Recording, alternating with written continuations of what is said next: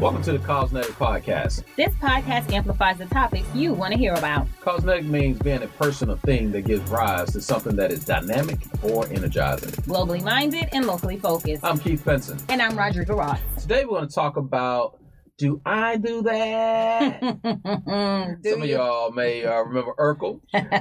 And so leadership blind spots is what we're going to focus in on today. And leadership blind spots are specific areas where a leader, regardless whether successful leader or not, is missing something, right? Mm-hmm. And so in 1955, two American psychologists came up with this theory of Jahari's window. Right. And it has four areas. So one is open. So open is known to you and others. Mm-hmm. And then there's hidden. That's known to you, but unknown to others. Mm-hmm. And then there's unknown. So with unknown, neither known to you or to others. Mm-hmm. And then there's blind. And blind is known to others, but not known to you. And that's all in regards to blind spots, huh? Exactly. Okay. So let me give you a quick fact, right? A little fun fact. Okay. Travis Bradberry, who was the author of Emotional Intelligence 2.0, a great book, quick read, highly recommended for people to kind of do a self-inventory. But in this book, he says that as leaders ascend through an organization, their self-awareness and their emotional intelligence, right? Their EQ declines. You would think the more experience that you get, and the more you move, that your EQ would raise up. But he said, no, it declines. So the most emotionally intelligent, the managers and the people who are at that mid-management level have the least amount of blind spots. But as you move into C-suite positions, on average, they have the lowest EQ scores in the workplace. They have the most blind spots. I mean, because you've risen to the top. Right. And folks say, if I'm fortunate to be in a role as VP of operations. Mm-hmm. And it's only but so many folks between myself and the CEO. Right. And it's lonely up there. It's you sad? I'm not sad. I'm good to be a VP of ops. Okay then. All right then. So don't say that. But you sometimes you just miss things because you don't maybe have that regular interaction with the mass of the staff. Yeah. You're only dealing with just a few staff. Yeah. But it's in our wheelhouse that we have to make sure that we're impacting this company's culture to make sure that the staff is happy, make sure the team is meeting those different goals. Mm-hmm. But yet is sometimes we may miss it because we have these blind spots. Yeah. And, I noticed that the higher up you get to, the more people try to insulate you, right? They don't want to disappoint you. They don't always tell you every tidbit. They don't want to take up all of your time or seem really needy by telling you so much. And because you don't always get to know to every detail what's going on, that can cause you to have blind spots as well. Because what'll happen is that people pump you up. Oh, you're the greatest. Oh, yeah. Yeah, you're doing a great and awesome job. Like Kurt Hazelbaker is the best CEO on the planet, bar none, Dallas YMCA. But sometimes people forget that we are just human beings. Just human beings.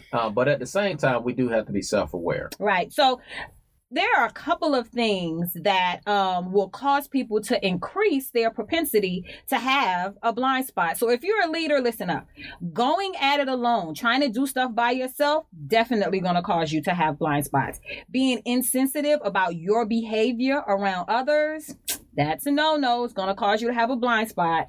Having an I-know-it-all attitude, you might want to get into the habit of valuing what other people have to, say and pour in, as opposed to valuing being right all the time.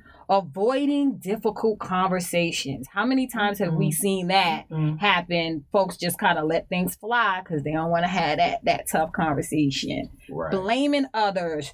Treating commitments casually, conspiring against others, not taking a stand, and then sometimes just tolerating good enough just so you can make it through. Those are all things that will help increase your propensity to have a blind spot as a leader.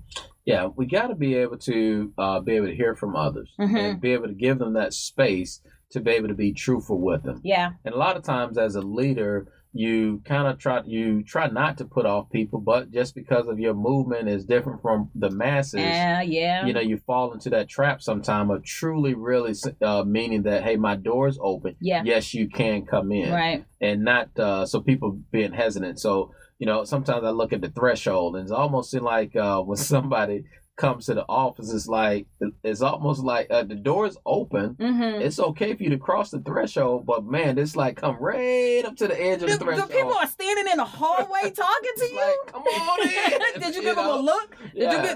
How'd you look at them? Did you give them a look? I give them a smile and a look, so invite them to come on in. But some people take the title to misjudge that. Hey, this person is all that and some. Right. But no, come on in. As a leader, you got to be able to break down that wall so people can approach you with no problem. Creating that culture of it's we over me. Right. Yeah.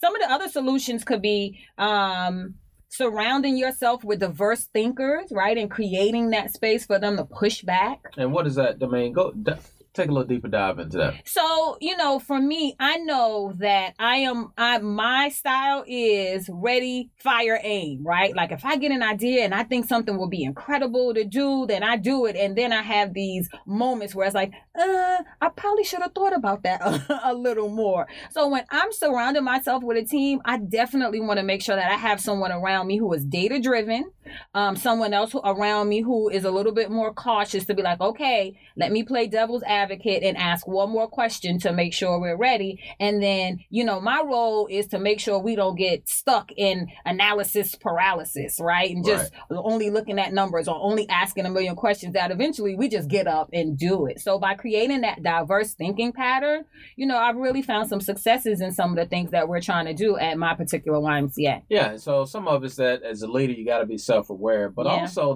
you know, I want to push back to say that people who are following the leader or who reports to the leader, that, man, you got to be courageous enough to be able to say something also. Right. If there's a true blind spot. Right. How would you know if you're following someone and there's a blind spot? Like, how would you know that was a blind spot and not just a character, right? Because some people may think, oh, that's just the way they are. I'm not going to say anything because if I say anything, essentially I'm saying your character is yucky. And so I'm pointing that part out. And who wants to do that to their boss? Not me. Well, I think that, again, if you have a supervisor that is truly a leader, you can have that critical conversation with them. Right. Now, the tough part is that not everybody knows how to have that conversation. Right. That's true. You know, you work yourself up to like, man, how do I say that, man, this really irritates me, supervisor, of what you do. Mm-hmm. But at some point, you got to be able to say that in some good ways. You know, leaders too, not always waiting for, you know, folks that they work with. They really need to find a blind spot buddy. Do you have a blind spot buddy? Yes, I have. I'm your blind spot buddy. I am volunteering to be your blind spot buddy, whether you like it or not. Yes, you are one of those ones. Thank you. I accept. I'd like to thank the Academy for this opportunity, my parents for instilling in me the ability. I accept. But I have a couple of people, and I open that up to my staff to really check me. Mm-hmm. And we have a team of people that when we sit around the table, there's only a few of us. Mm-hmm. And so it's not a matter of pointing the finger somewhere. We all know what that finger's going to get pointed at for whatever mistake it is. But we check each other in this regular way to be able to open that up. And because of relationships that have been built over time, it's come to this place that they can say it very direct, but because of the relationship, it's just a regular part of conversation. Right. So speaking of which, you know, a part of, you know, being a leader and trying to mitigate your blind spots, you have to identify your triggers. Do you know what your triggers are, Pete? Yes, I know. What's one of your triggers? This is going to get so delicious right now. What's one of your triggers? I think I know them because I try and trigger them, but there's that. What do you think one may be? One of your triggers is when you're trying to get a thought out and you're processing in your head and you go to take a breath and I just interject. You're like, I wasn't finished the thought. Yeah, because I am a processor. I know. And so some people may think like, man, Keith doesn't like something or Keith's upset about something. I'm just taking it all in to gather my thoughts, because I know when I come out, I don't talk as fast as somebody like yourself. That felt like some low-key shade, but okay. Okay. Well, right. I think those who are listening will understand. And so I have to make sure that my thoughts are gathered in such a way that I can lay that out. Right. Because typically I'm fairly methodical in some approaches, and so it's going to be here's 1, 2, 3 type of when my response comes out. Okay. Would you say your people know your triggers? There's some that know it. Okay. Those who there's a couple of staff that's been with me for a while. They know pretty darn clear what some of those are. So what happens if your trigger gets triggered in the course of a conversation or whatever with someone, and you're trying to like, okay, I don't want that to cause a blind spot. Like, what do you do?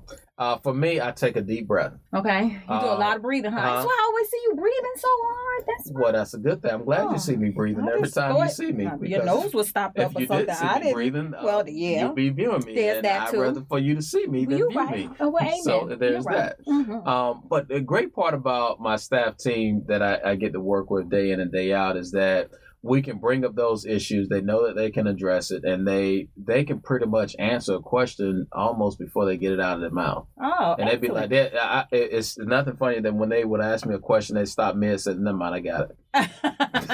You get a little smile on your face, like, Padawan, I am very proud of you at this moment. Yes, yes, yes. Well, you know, the critical thing and the main thing to really remember about blind spots is that everyone has them, right? Like, it is just because we take in so much data and so much information at any given moment, it just creates these blind spots and things that just aren't on our conscious.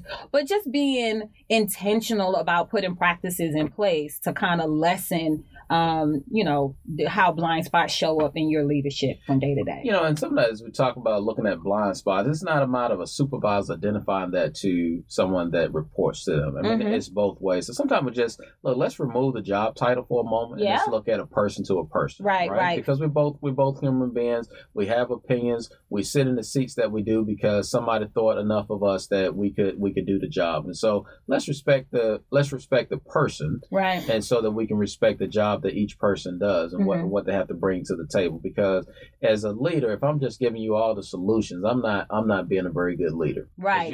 I'm just a dictator, really. Absolutely. And not a leader. And so people aren't going to work in that space for but so long. Exactly. So we got to raise up champions who are going to move our organization forward in such a way that's going to create, you know, greater impact for us. And also have leaders who make sure that they solicit feedback and solicit it in the right way. Like you were saying, just, you know, take our name tags and our titles off, and let's just have some deep, genuine conversations and try to reach the same successes together. And make sure that, you know, as a leader, you are making sure you're getting the input and encouraging people to share different ideas so that we can have innovation that comes out at the end and not just this one way of doing things. Man, look at that. This might be the first time ever that we agree on something. Wow. Well, on that note right there, thank you for listening to Pausenetic, where our conversations are global, globally minded, and locally focused. Check us out at www.ymcadallas.org/Causenetic.